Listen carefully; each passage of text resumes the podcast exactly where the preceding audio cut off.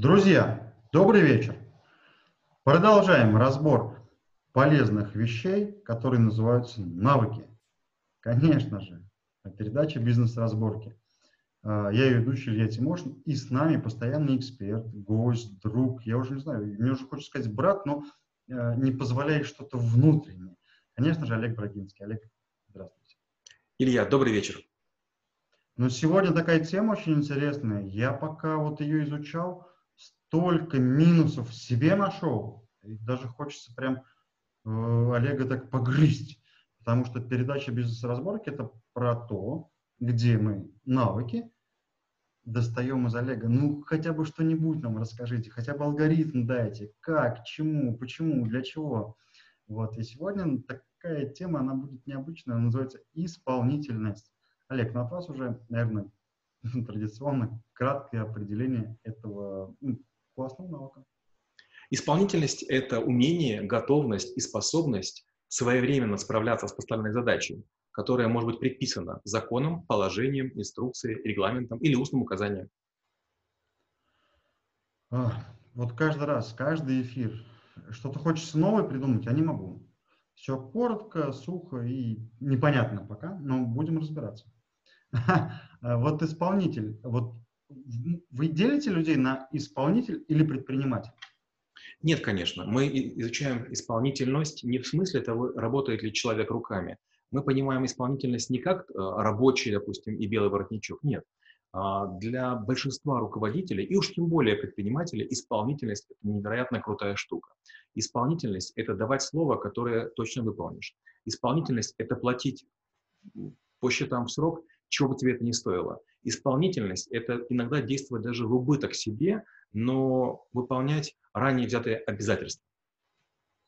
А, классно. То есть получается, по факту вообще предприниматель, он больше даже исполнитель, чем вот предприниматель. Абсолютно верно. А, я скажу так, чем вы круче как предприниматель, чем вы выше как менеджер, чем вы выше, чем как акционер, тем вы будете исполнительным. Почему? Например, сейчас кризис.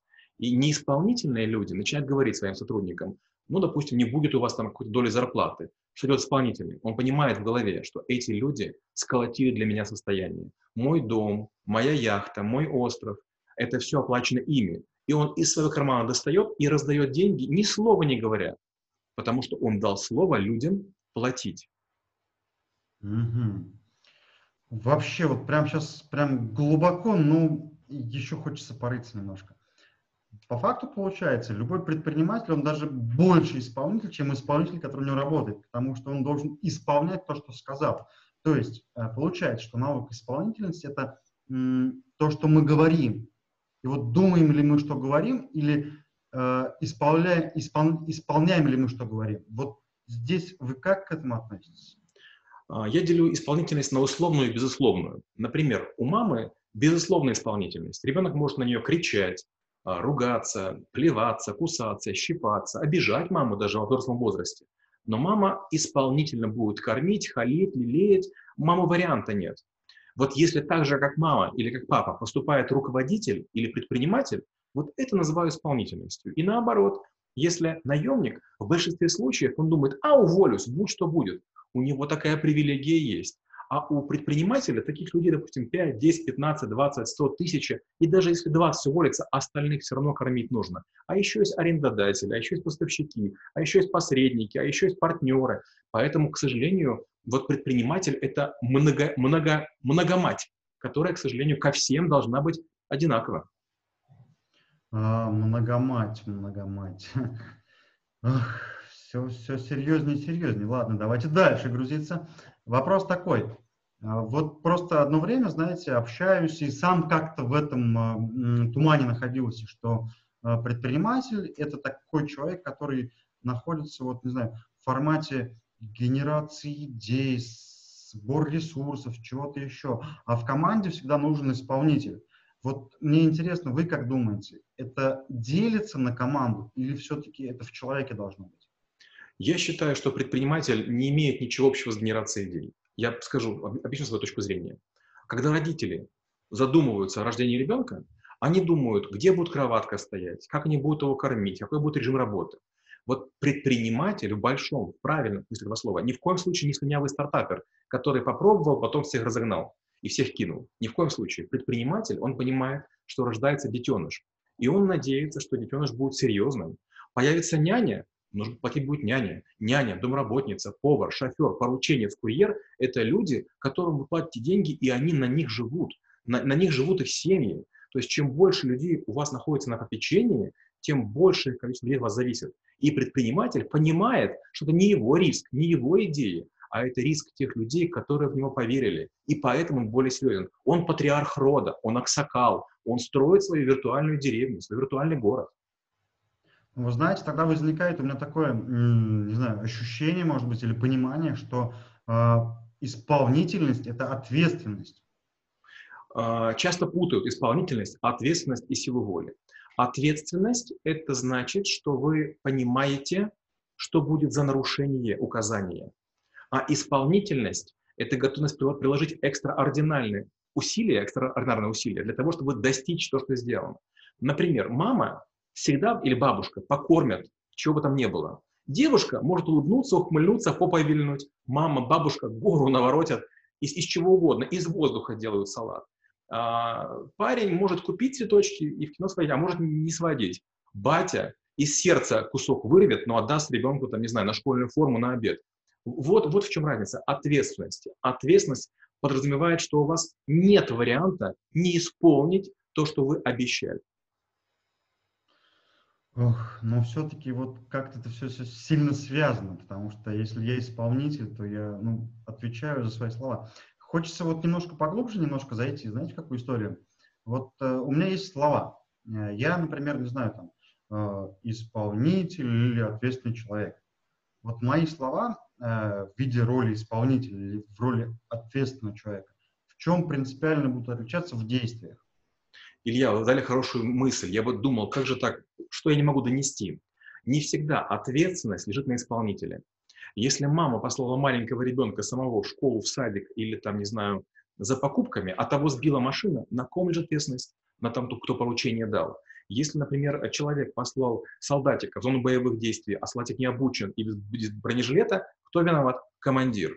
Или, допустим, там начальник стройки пустил какого-то монтажника без э, средств спасения, без страховки. Тут разбился насмерть. Кто виноват? Начальник стройки надо понимать, что ответственность очень часто лежит не на исполнителе. Это разные вещи. Исполнитель – это человек, который беспрекословно выполняет, предпринимая разумно максимальные усилия, которые только может для того, чтобы принести клювике обещанный результат. И в словах, как это будет выглядеть. Человек, который поручение дает, приказ, указание, регламент, инструкцию или там законом прикрывается, он должен хорошенечко подумать, что он хочет получить. Нельзя посылать человека, пойди туда, не принеси не знаю что, или там молодильные яблоки, или там, не знаю, там, а, какую-то невероятную историю. Нужно говорить предметно и очень простыми словами. Иначе у вас появится посредник, который будет переводить с барского языка на холопский, а это очень плохо. Исполнитель, с своей стороны, должен задачу принимать в явном виде. Петрович, я правильно понял, что я должен заварить арматуру между шестым и седьмым во втором стояке? Да? Тут говорит нет. И повторяет еще раз. И получается, дающий поручение и исполняющий должны в явном виде сформулировать одну и ту же фразу, одно и то же предложение. И нельзя говорить, слушай, ты сам знаешь, что делать, давай тут, меня пока поруководи. Вот это не исполнительность. Вот это как раз и порождает безответственность. Вот сейчас в общей системе я вас прекрасно понимаю, потому что вот мы как делаем? Когда у нас проходят летучки по проекту, присутствуют все для того, чтобы вот не было как раз это, да, неправильного перевода с барского плеча, что там делать и так далее. А, это классно, но не все же к этому приходят. И получается, что когда человек, который понимает задачу целиком, ну там, не знаю, пазл видит весь, да, он собирается, а исполнитель не видит. Вот вы сейчас классно сказали, это вот то, что да, ответственность я беру на себя как создатель пазла. А те ребята, которые участвуют в его создании, они как бы отвечают за то, что я им говорю. И ответственность я беру на себя. А вот э, вопрос в том, что нужно ли доносить до исполнителей, э, то в каком глобальном масштабе проекта они участвуют, или все-таки не всегда? Обязательно. Простой пример. Например, э, нас с вами, мы с вами братья, да, какие-то нам лет 5 по 6, нас отправили в магазин купить хлеба и еще чего-нибудь. Мы пришли в магазин, а там были булочки, и мы купили булочки. Мама говорит, детки, что же вы купили? Нам нужен был черствый хлеб, папа чертежи чертит, нам крошки нужны. Мы бы крошки посыпали по чертежу и убрали в этом шероховатость. Такое, по крайней мере, было в годы моего деда. Получается, что если мы не понимаем, для чего будет нечто использоваться, возникает горе. Предположим, мы купили булочки с изюмом. Отец крошит булочки и изюмом растирает свой чертеж, а его перерисовывать руками надо.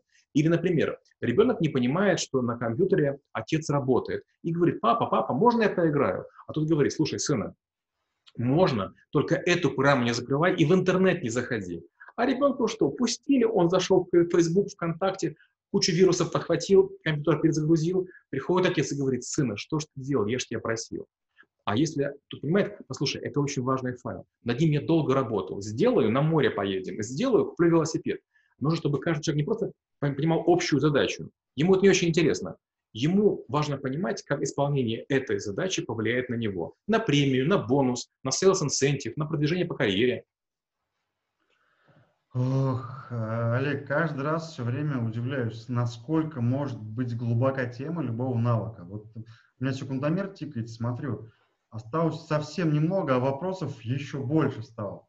Ну и, конечно же, я помню, да, перед началом эфира Олег, Олег меня прям пожурил. Вот 26, по-моему, эфиров я пропустил. Ну, по моей вине они прошли мимо, да, то есть до вас не дошли. Но это же тоже исполнительность, которая не сработала, ну, с моей стороны. Хочется, вот, знаете, вот разделить все-таки, или можно ли это разделить? Э, исполнительность, когда я с кем-то сотрудничаю, кто капитан корабля, или когда я капитан корабля, и я исполнителен в том, что я даю, беру ответственность и даю другим еще задачи. Вы знаете, вот э, бывают случаи, когда я говорю, давайте разделим себя от других, но это случай не тот. Исполнительность не может быть внешней и внутренняя. Лучше, когда у вас будет одна система. То есть нельзя, чтобы у вас в одном кармане было варенье, а в другом было повидло. Лучше, чтобы у вас был один карман с чем-то одним. Если вы исполнительны по отношению к себе, по отношению к другим, это становится системой. То есть хороша безусловная исполнительность. Я исполнителен к сыну, к дочери, к жене, к папе, маме, деду, а, соседу. Вот это крутая история. И знаете, что интересно? Чем выше человек в иерархии, чем больше людей ему подчиняются, как правило, человек более исполнительный. Он тысячу раз думает, он не торопится, он не делает опрометчивых шагов. Он прям представляет, ага, если это сделает это, а этот сделает так-то, а вот тут будет такая-то проблема, а я и решу так. То есть он мыслит многоходово. И это, кстати, отличает зрелых предпринимателей от незрелых. Многие рассказывают сказки, что в долине, там, Кремниевой или где-то еще, куча стартаперов, которые взлетают. Неправда. Математика говорит, что 42-45 лет – это возраст лучшего стартапера. Почему? Потому что человек перестал носить розовые очки и, там, не знаю, голубые тапочки. Он о чем думает? Как кормить семью? Он заколебался уже платить по кредитам, он заколебался жить в нищете. И он решает в первую очередь задачу улучшения своего а, быта путем привлечения других людей, обещая им улучшение их быта тоже. И его ответственность и себе подняться, доказать своей там, супруге, детям, что как бы я что-то стою. И других людей приподнять. То есть вы моя команда, будем вместе, будем заботиться друг о друге и вместе вырасти. Вот что такое предпринимательство настоящее. Вообще, прям, не знаю, это прям, я, я называю это прям попадание в десятку. Почему? Потому что вот прям много совпало. Почему? Я предприниматель, ну, я еще, ну, верующий человек, да, и вот о чем все говорится, об, а, это, это все о чем? Что дали тебе маленький огородик, Смог ты на нем себя показать? Это у тебя большой огородик. А, когда мы говорим про предпринимательство, то вопрос возникает другой. Ну, как ты можешь выстраивать систему? Конечно же, Олег, он, ну, не он, а Олег, это вы, Олег, это вы, кто с нами, а, выстраивал в крупном банке серьезные процессы. И, ребята, вот просто вопрос в том, что насколько Олег может понимать глубину всего этого и сочетать с тем, что внутри. Как можно начать строить процессы там, не выстроив у себя, не знаю, не убрав кровать с утра, там, да, или вот кругом бардак у тебя. Вот мне кажется, о чем вы сейчас говорите, то, что вот исполнительность это вот внутри себя найти и начать вот, ну, ну, бумажки на столе убрать. И, и да, и нет. А, вы знаете, есть много людей, которые занимаются самооправданием. Например, они говорят, Эйнштейн сказал, что креативность – это круто. Не так он сказал.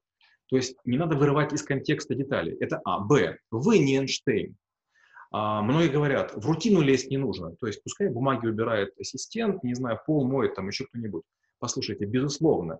Но какой странный парадокс. чем больше людей так рассуждают, тем больше они пытаются чего-то не делать.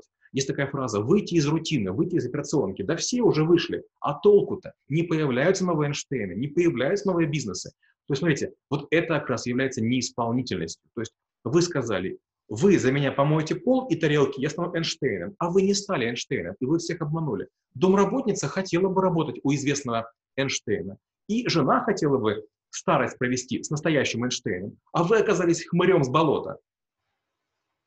Блин. Ах, я опять часть меня все равно задели. Вот как вам так удается каждый эфир вот прям ткнуть носом? И вот, друзья, вот я надеюсь, что вас тоже ткнули носом, потому что все мы Эйнштейны, все мы супергерои, но делегируя, вот о чем Олег, наверное, сейчас говорил, что когда мы пытаемся делегировать, а давайте внутри себя найдем то, в чем мы все-таки сильны и можем э, действовать, да, а не просто раздать всем и такого с барского ключа сидеть и ничего не делать. Тогда, конечно же, мы станем вот с этим человеком с болота. Кончается эфир, ну, я не знаю, почему он так быстро кончается, он же не должен так быстро кончаться. Хочется знать, что услышать э, такие важные вещи, на самом деле, потому что, ну, я и предприниматель, и я понимаю, что я, наверное, в чем-то не исполнитель. Все время пытаюсь в своих предпринимательских делах найти ну, классных исполнителей и не совсем прям все передать, да, участвую в том, чтобы они вот какую-то связь со мной получили, и я когда понимаю, что вот человек понимает, я готов ему уже это, ну, как передать, да, я знаю, что он понимает.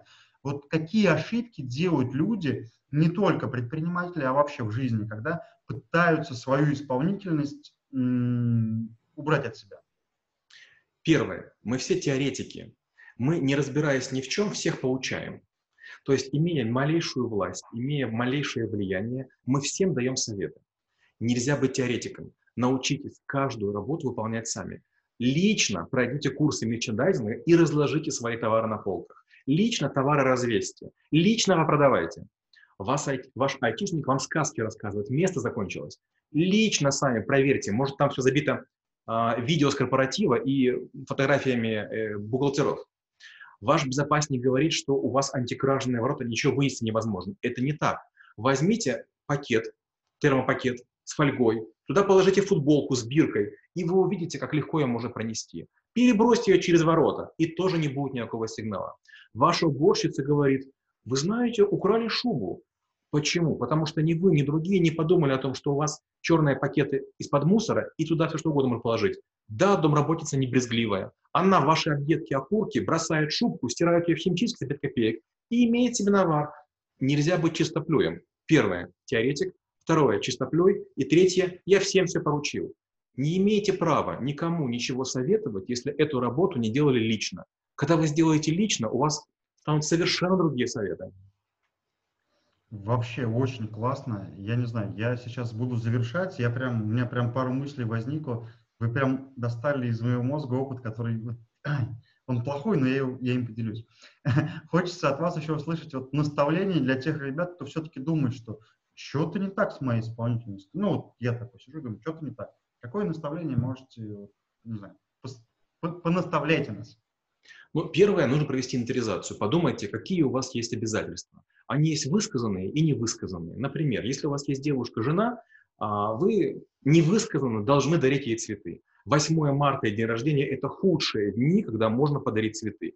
Найдите хотя бы еще один блуждающий день, чтобы это делать, хотя бы один раз в году. Итак, у вас обещание есть на день рождения цветы 8 марта и еще один день.